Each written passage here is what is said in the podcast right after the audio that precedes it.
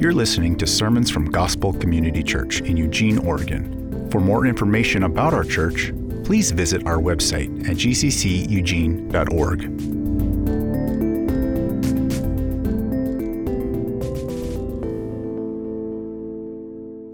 The Gospel of John is where we're going to be at this morning. So if you would, open your Bible to John chapter 20. If you don't own a Bible, there's Bibles at the back of the room. If you don't own one, please take one of our Bibles home with you. Write your name in. It's our gift to you. So we would love for you to have a Bible.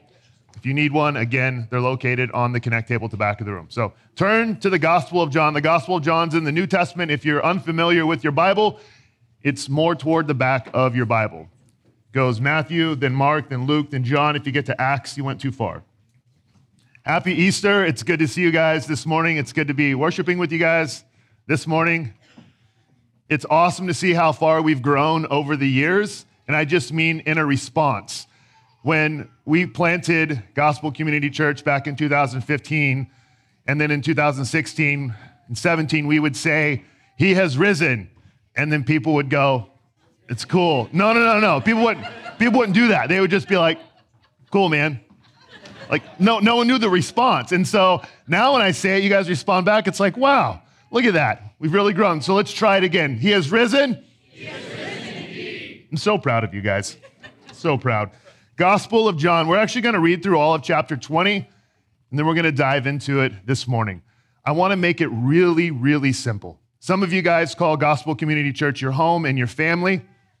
Some of you guys are investigating the claims of Christianity, trying to see and understand who this Jesus is, because you have to do something with him. He quite literally divided time. You can look at all the great people throughout history and say there is something significant about Jesus. We have to do something with him. And so this morning, you might be someone figuring out or trying to figure out what to do with the claims of Christianity. I want it to be incredibly, incredibly simple for you.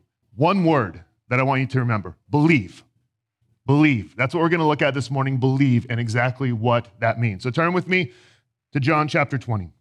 Now on the first day of the week, Mary Magdalene came to the tomb early while it was still dark and saw that the stone had been taken away from the tomb.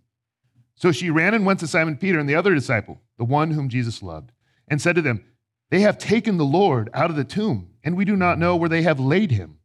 So Peter went out with the other disciple, and they were going toward the tomb. Both of them were running together, but the other disciple outran Peter and reached the tomb first. And stooping to look in, he saw the linen cloths lying there, but he did not go in. Then Simon Peter came, following him, and went into the tomb. He saw the linen cloths lying there and the face cloth, which had been on Jesus' head, not lying with the linen cloths, but folded up in a place by itself. Then the other disciple, who had reached the tomb first, also went in, and he saw and believed. For as yet they did not understand the scripture, that he must first rise from the dead. Then the disciples went back to their homes. In this next section, Jesus appears to Mary Magdalene. She's weeping because she doesn't know where Jesus went, and Jesus comforts her by calling her by her own name. And then we jump down again to verse 19. On the evening of that day, the first day of the week, the doors being locked where the disciples were for the fear of the Jews, Jesus came and stood among them and said to them, "Peace be with you." When he had said this, he showed them his hands and his side. Then the disciples were glad when they saw the Lord. Jesus said to them again, "Peace be with you. As the Father has sent me, even so I am sending you." And when he said this, he breathed on them and said to them, "Receive the Holy Spirit. If you forgive the sins of any, they are forgiven them. If you withhold forgiveness from any, it is withheld." Now Thomas, one of the 12 called the twin, was not with them when Jesus came. So the other disciples told him, "We have seen the Lord." But he said to them, "Unless I see his hands, the mark of the nails, and place my finger into the mark of the nails, and place my hand into his side, I will never believe." 8 days later, his disciples were inside again, and Thomas was with them. Although the doors were locked, Jesus came in and stood among them and said, "Peace be with you." Then he said to Thomas, "Put your finger here and see my hands, and put out your hand and place it in my side. Do not disbelieve, but believe." Thomas answered him, "My Lord and my God." Jesus said to him, "Have you believed because you have seen me? Blessed are those who have not seen and yet have believed." Verse 30 and 31, John tells us the whole purpose of writing this gospel. Now Jesus did many other signs in the presence of the disciples, which are not written in this book, But these are written so that you may believe. Let's pray. That Jesus is the Christ, the Son of God, and that by believing you may have life in his name. Let's pray. Father, we recognize that we gather here this morning only by your grace. No one has life, breath in their lungs, the ability to walk, talk, or do anything outside of a God who has given us life. But God, you don't just offer physical life, you offer spiritual renewal and new life and eternal life. You offer us the very righteousness of your Son. You offer us the victory of your Son. You offer us the living hope of your Son. You offer us an abundance of life in you, Jesus. Thank you. Let it be loud and let it be clear that the message of Christianity is not do a bunch of good things, but it's done by the Lord and Savior himself. Let our response be belief in what Jesus has done. And then out of the belief, out of looking to who you are and what you've done and what you've provided, Lord, let our response be to love you and love others. Father, those that are hurting this morning, we recognize that you're a good God and we can cling to your goodness. And we recognize, Jesus, that you sympathize with those that are in pain, those that are grieving. Thank you for the hope of the gospel, that you are with us. Father, quiet our minds, quiet our souls. Give us ears to hear. Help us to listen intently for what you have for us. We love you, we praise you, and we pray all these things in Jesus' name. Amen. As I said, I want to be very simple, very clear. So our main point this morning is believe. That's what we're going to be looking at. That's what we're going to be focusing on. Now, there is something that happens nowadays. If you go on the internet and you are trying to purchase something or buy something, oftentimes the internet asks you a question and you're prompted to answer this. I am not a robot. Are you guys familiar with this? And so what happens is something comes on because apparently there's a surge and influx of robots sitting in front of a computer out there, and they want you to prove you're not one of them. And so Google or whoever it is makes you click these things, and they ask you to write the words in the box, okay? I'm not one who believes you can lose your salvation. If I did, I would say the closest I've ever come is to filling out the letters that are in the boxes provided here. I'm just saying, I think there's some sick people on the other side of this laughing as they watch people try to punch in these numbers. And so maybe you've seen this, something like this pops up and it's extremely blurry, extremely hard to even punch in. Or maybe you've seen the other little icons that come up with the images. Have you guys seen those as well? Like this. We live in a culture that is so incredibly offended by everything. Let me tell you, I find it offensive that this asks you to check the boxes with the motorcycle in it, because there is not a motorcycle anywhere on the screen right now. I would rather Google identify me as a robot than play these games, so I'm not doing it. And so you look here and you see they want you to check the box with the motorcycle in it, and we all know that's a Vespa, not a motorcycle. And so I say all this just to simply say this. I don't want you walking out of here this morning going, what in the world is that?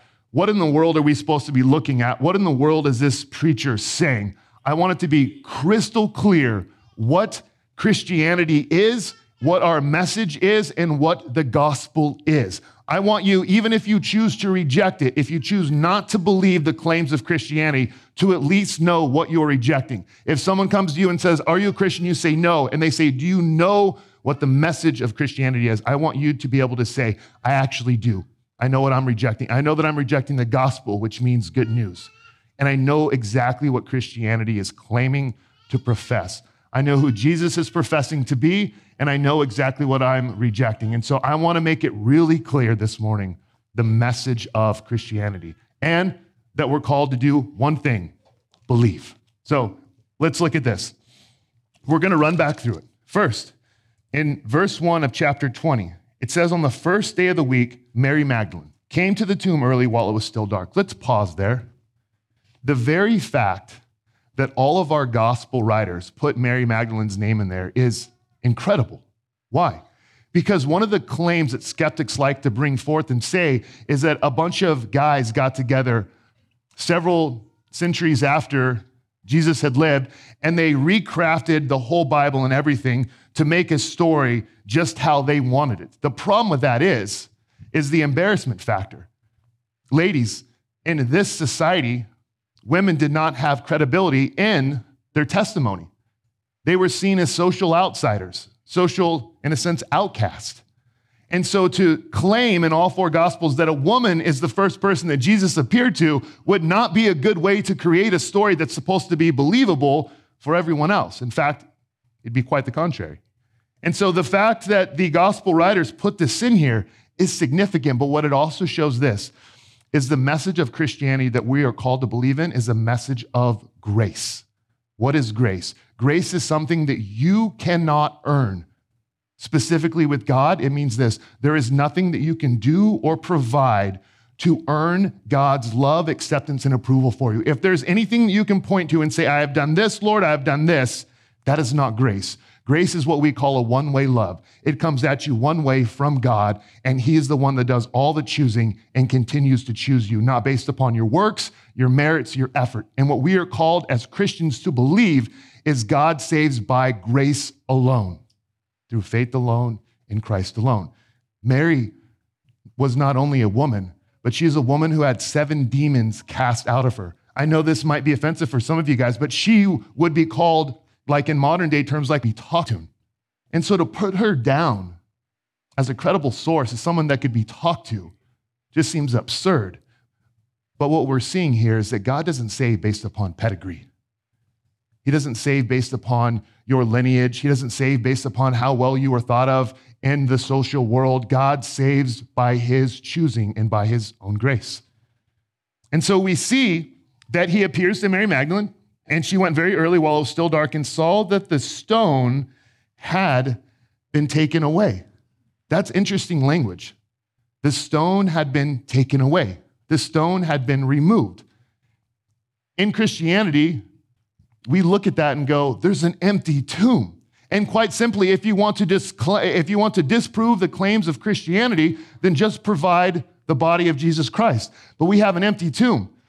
You have a tomb for Buddha. You have a tomb for everyone else in the world. There is no tomb where Jesus' body was laid because it was rolled away and it's empty. Oftentimes, people will bring up such silly arguments for the empty tomb. They will say, well, dogs dug up the body and carried it away. That's not the kind of tomb that Christ was placed in. It was literally carved out of rock. Well, the disciples cooked up this plan and they stole the body. Okay. A group of guys that are locked in a house, we see multiple times, all of a sudden got the courage and said, you know what? Let's create a lie. Let's do this. Let's go steal the body. Let's take it away from those Roman soldiers who could whoop us. After we do that, we'll hide it. We'll tell everyone Jesus died. And then for the rest of our lives, we'll be persecuted. And then at the end, martyred. Yeah. Nothing essentially good, as far as the physical world deems good, will come of this as far as monetary value or anything like this. Who's in? It would make no sense. You see, a person might live for a lie if there was some sort of blessing from the lie, but to know that you created something like that so that you would be persecuted for the rest of your life and then martyred? I mean, throughout church history, we know that Peter was crucified upside down. His wife was crucified, Thomas, and this was speared. It doesn't seem to make sense. As we keep cruising along, it's pretty funny that the author, John, himself in the story, telling the story, makes it known twice that he did outrun Peter to the tomb. And for so long, I was like, that guy has a special place in my heart because he's competitive. But the reality is John, the author, is trying to draw us to see something. That he did get to he got to the tomb first. But what John did is John just looked inside of the tomb. When Peter got there, in typical Peter fashion, Peter didn't stop. He just, boom, right on into the tomb.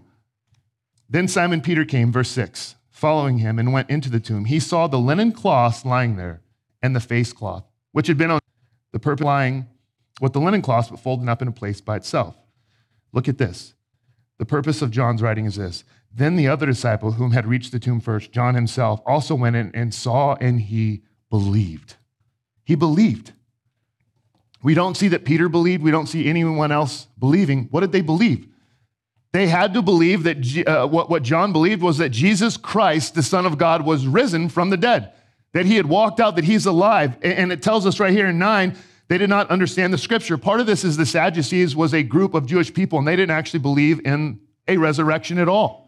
And so they had so much of this influence, but the truth is if you look back at the Old Testament, it does prophesy about the Messiah rising from the dead. I'll give you some verses. You can look at them later if you want, and I'm just going to run through these quickly. Psalm 16:10, Hosea 6:2, Hosea 13:14, Isaiah 25:8, Psalm 91, Psalm 21:4, Psalm 23:6, Isaiah 53:10, and then Matthew 12:40, Jesus says, hey, just as Jonah was in the belly of the fish for 3 days, so will I rise. So Jesus looks at the story of Jonah and says, hey, that's actually pointing to my resurrection as well. So the point of John writing all this is belief, that we would believe that Jesus rose from the grave. And then as this next section here in 11 through 18, again, we have Jesus appearing to Mary Magdalene. We have him telling her this in verse 17. Jesus said to her, do not cling to me, for I have not yet ascended to the Father, but go to my brothers and say to them, I am ascending to my Father and your Father, to my God and your God. Then Mary Magdalene went and announced to the disciples, I have seen the Lord. And then he had said these things to her. And then we go on and we see that Jesus appears to the disciples who are hiding behind a locked door, which, by the way, they're hiding because they're scared of the Jews. Jesus walks through the doors, however he does that, and walks inside, and his words are, peace be with you, which is hilarious to me. And he says that twice. And then we get to the story of Thomas. And Thomas says, I'm never going to believe, the skeptic. I'm never going to believe unless I look into the hands and into the side of Jesus. That is the only way that I will believe. What does Jesus do? He walks in and he addresses Thomas by name. Remember, Jesus' friends abandoned him and left him for dry when he was crucified. His friends walked away from him. If I appeared to Thomas, my response would not look like Jesus. I would be like, do you want to see the scars? You know, and I would let him see part of my hand, but it would not look anything like Jesus walking toward him saying, look, here, you are a doubter, you are a skeptic. See, Thomas, let me ask you this. Do you see Jesus as tender and gentle, as someone who moves toward you in the midst of your shame, in the midst of your sin? Do you see him as someone who is kind? Someone, though, in the midst of all of this, his friends abandon him, still moves toward them. Why? Because our God saves by grace. And so he does. And he moves towards Thomas, and he shows him his hands, and he shows him his side. And look at what it says. Thomas said in verse 28, my Lord and my God. Thomas recognized this is not only Jesus Christ, this is also Jesus Christ, the living God. And he makes that proclamation that we see back in John 1. In the beginning was the Word, and the Word was God. We see Thomas declaring this declaration. He's God. And then we see at the end of the sentence, blessed are those who have not seen and yet believed. And then Jesus goes on to say, the purpose of this book is belief. Let me explain this. Today, I want to tell you something. I want to tell you what God's will is for your life. I think so. I've heard so many people, especially young people, say, hey, I'm just trying to figure out what God's will is for my life. I want to figure that out. What is God's will for my life? Okay, today I'm going to tell you explicitly what God's will is for your life. Let's look at some verses that do that. John 6:28 says this, then he said to them, Jesus speaking with the Pharisees, then they said to him, what must we do to be doing the works of God? Listen to how Jesus answers. Jesus answered them, this is the work of God, that you believe in him who he has sent.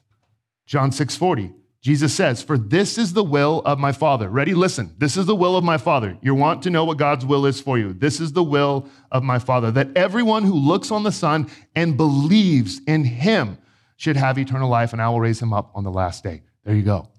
We can keep reading. John 1:7 says, he came as a witness to bear witness about the light, that all might believe through him. John 1:12 says, but to all who did receive him, who believed in his name, he gave the right to become children of God. 1 John 3:21 through 23 says this, beloved, if our heart does not condemn us, we have confidence before God, and whatever we ask, we receive from him. Listen to this, because we keep his commandments and do what pleases him. Then that would lead us to say, what are his commandments and what pleases him? And this is his commandment, that we believe in the name of his Son, Jesus Christ, and love one another just as he has commanded us. 1 John 5:1, everyone who believes that Jesus is the Christ has been born of God, and everyone who loves the Father loves whoever has been born of him. 1 John 5:5, who is it that overcomes the world except the one who believes that Jesus is the Son of God? 1 John 5:13, I write these things to you who believe in the name of the Son of God, that you may know that you have eternal life. John over and over and over again. And then in 1 John, we see it. The purpose of the gospel is that we would believe in the Son of God. God's will for us is that we would look to the Son of God. This problem. Believe. Believe what? So many people in our world today believe that our greatest problem is our spouse, our children, our finances, our next decision in life, our neighbors, and everything else. The truth is, our greatest threat and our greatest problem in this life is our own sin. Because our own sin separates us from God, and the consequences of sin is death. As Ian said earlier, no one is perfect. We have all sinned and fallen short of the glory of God. And so therefore, our sin leads to death, which separates us from God. You have to know this. God has a personal vendetta against sin because sin leads to death, and both of those separate us from him. Our biggest problem in this world is that there's a bully that no one else can beat, and it's called sin and it's called death. So the way that our world responds with this, the lack of peace that you have, all that's going on in your life and your marriage and everything else, our world comes forward and says, hey, here's some really good advice to help make your life better. This is why the self-help industry is $1 billion industry. Buy these books, try these things. Hey, here's 3 tips to make your life better. Hey, here's 3 tips to fix your marriage. Hey, here's 3 things you can do to get your finances organized. Our world comes with good advice. The message of Christianity is not good advice. It's fundamentally different. It is good news. When you hear advice, there's things you have to do. When you hear Christianity, what you hear is what's been done, and then we believe. So imagine this. Imagine you go to school and there's this bully at school, and every day this same bully bullies you. And you can't stand leaving because you know every day you got to face the bully. And then you know at the end of this day, the bully says, I'm going to give you the biggest beating of your lifetime, and I'm going to be in the parking lot waiting for you. And so all day at school, all you can think about is, dang, I got to face the bully today. And so you might send a friend ahead and say, hey, do you mind going and scouting out the parking lot for me? And when your friend comes back to you, your friend might say, hey, man, the bully's there. It's not looking good. He looks angry. At that point, what you might need is some advice. Hey, man, have you ever thought about like crawling underneath the fence? Have you ever thought about maybe taking this? Have you ever thought about going to the principal and trying these things? Advice, advice, advice. How much different would the story be if this happened? Hey, your older brother caught word about the bully, and he showed up and he met the bully in the parking lot, and he whooped the bully's butt. I mean, he's down for the count. Bully is not getting up. When your friend comes back to you, that's a different story. We would call that good news. Your friend wouldn't say, hey man, here's some advice you need to do. Your friend would say, everything that needs to be done to beat the bully has been done. All you need to do is believe. In fact, you can just march on through the parking lot, right on past it with rest, with peace, with joy, because the bully is no longer going to be a threat to you. He's gone. Which, by the way, I don't know if you guys ever saw the MTV show Bully Beatdown back in the day, but I loved that show. Not related at all to anything. Just wanted to say that. That is what we would call good news. The bully's done for. Do you know the bully of sin and death has been undefeated in human history? Perfect record. Jesus Christ looked sin and death into its cold, dark, eternal lies. And he's the only one that stepped into the ring with sin and stepped into the ring with death and walked out victorious. Unscathed. He beat sin. He conquered it. Your greatest threat, your greatest enemy is your own sin, not your neighbors, not your spouse, not anyone else. It's your own sin. That's what separates you from God. And so Jesus comes to this earth and he lives a life of righteous obedience. And then he takes that righteous life of obedience to the cross. And then what he does is he takes God's full wrath and punishment from a just God for our sin and rebellion against him. And then he declares from the cross, it is finished. It says in Galatians 3:23 that we were crucified with him. We are so much a part of Christ, it is like we were on the cross with him. And then it also says that we were buried with him in Romans 6:4. That is, as Christ went in the tomb, so we went into the tomb with him. And then when Christ walked out of the tomb on Easter morning, over 2,000 years ago, he walked out victorious. He walked out proving that everything that was ever said by him was proven true. Your sin, your guilt, your shame, all that has the power to separate you from God has been beaten. It's done. Death is no longer something to be feared. It's a stepping stone for you to get into eternity with God. He didn't just come that we would have life, but we would have eternal life. What do we need to do? Believe. Believe in the life Christ lived. Believe in the death that he died on the cross. Believe that he went into the tomb. Believe that he walked out of the tomb. What do we get as a result of believing and trusting that Jesus is who he said he is and did what he said he did? Because you have to deal with this.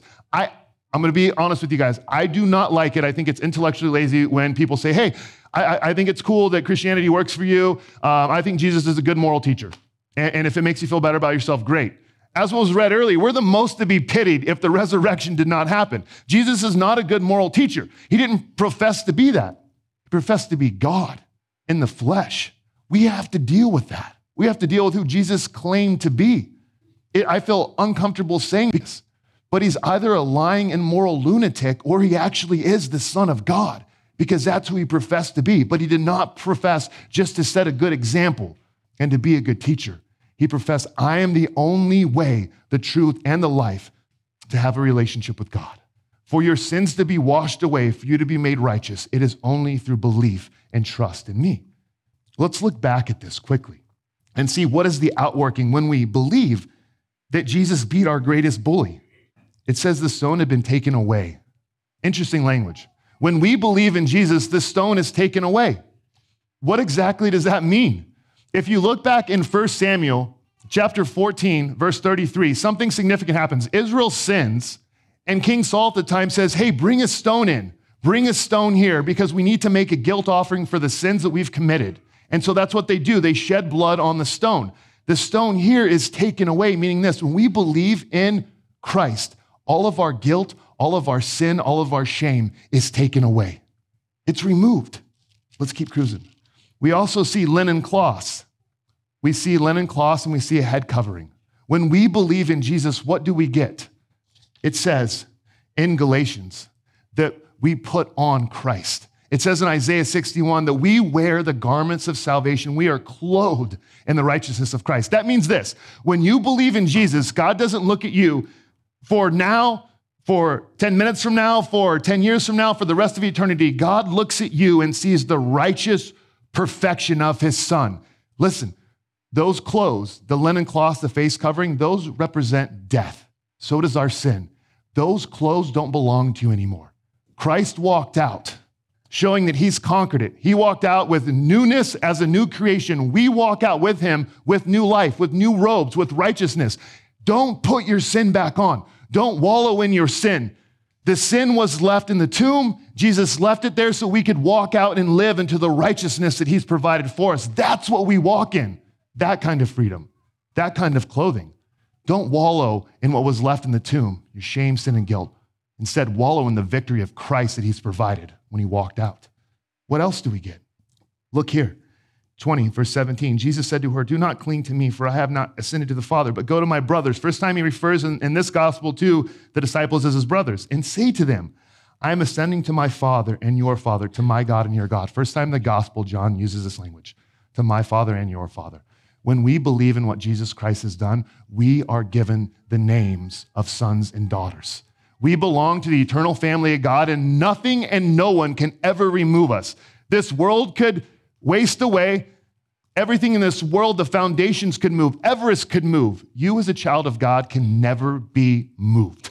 That's an identity that's given to you secure through belief in Christ. As we go on, we see this in verse 19. Jesus says, peace with you. And as he says to Thomas in verse 26 and 27, he says, peace with you. You don't ever have to worry about God's wrath or punishment coming to you, because when you believe in Jesus, what you get is you are at peace with your Creator. And what your soul needs, more than anything else that you think your soul needs, is you need to be at peace with God. You were created by him and you were created for him. And there's no way to be at peace with God unless the King of Peace brings you to peace with him. In fact, I know this sounds awful to say, but I'm okay saying it. I would pray that anyone that I know's soul would be restless, would have no peace until all of our peace is found in the King of Peace. Because we will not know true peace like we find through belief in Jesus Christ. I spent a decade of my life quite literally trying to fight for a name for myself through the world of mixed martial arts, quite literally trying to fight to prove myself, to figure out what was wrong with this internal peace inside of me. I would say where I found peace was through an identity in Christ, through knowing that God, my Father, looks at me and says, that's my son, and he will forever hold that title. We keep going, and what do we see? We see this, that people that believe are also sent. For a while, they went back to their homes, but now they recognize God sends. If you believe in Christ, then you need to know this. Christ has something better for you. Please don't get all in a bunch about this. Christ has something better for you than church attendance once a year on Easter. Does. And here's my challenge for you. Give yourself 1 month to come back and investigate the claims of Christianity. Come back to investigate the claims of the gospel that says, here's what I've done, now believe. Just 1 month of your life to look at, there's this person who's completely reshaped human history. I'm gonna give a month of my life to at least investigating it. Because when Christ lays claim on your life, when you believe in him, he calls you to live out of this new creation as a saint, as a righteous one, as a holy one, to believe in him, but to live out of this. And one of the greatest evidences that we have that people do have a genuine faith is by their love for one another. You will know you're my disciples. How? By their love for one another. It's hard to do that when we are removed from the body of Christ. I would say impossible. Belief. Last, I want to focus in on this. What we get through Christ is victory and rest. I love what Charles Spurgeon says, my favorite theologian. He says this about the stone. In the second place, regard the stone as a trinity set up. As men of old set up memorial stones, and as at this day we erect columns to tell of great deeds of prowess, so that stone rolled away was, as it were, before the eyes of our faith consecrated that day as a memorial of Christ's eternal victory over the powers of death and hell. Brethren, believe in Christ. As we look at yonder stone with the angel seated upon it, it rises before us as a monument of Christ's victory over death and hell, and it becomes to us, remember, that his victory was achieved for us, and the fruits of all of it are ours. Death is swallowed up in victory, 1 Corinthians 15. O death, where is your victory? O death, where is your sting? The sting of death is sin, and the power of sin is the law. Look at what 57 says. But thanks be to God who gives us not a victory, the victory through our Lord Jesus Christ. 1 John 5:4 says, for everyone who has been born of God overcomes the world, and this is the victory that has overcome the world, our faith. When we believe in Jesus, he gives us our victory. He gives us his victory so that it becomes our victory. We have not overcome sin in our lives. We have rebelled against God, but the way God sees us is that we are victorious over every sin in our lives because Jesus made his victory our victory. And then we celebrate Easter on the first day of the week. Why? Sunday. And it's called the first day of the week. Jesus Christ provides true eternal rest for our souls. When you believe who Christ is and what he's done, it brings rest to your soul. The rest of the world works 6 days a week to try to get a day off. They work week long to try to get a weekend off. That's not what the Christian does. The Christian starts with Sunday. Why? Because we work from what Christ has done and provided. It's finished. It's done. And then we get to work from that rest, not for the rest. Let me say this in closing. The message of Christianity is done. And therefore, believe. Believe who Christ says he is. Believe what Christ says he's done. And the outworking of this belief are all these magnificent things that we get to receive.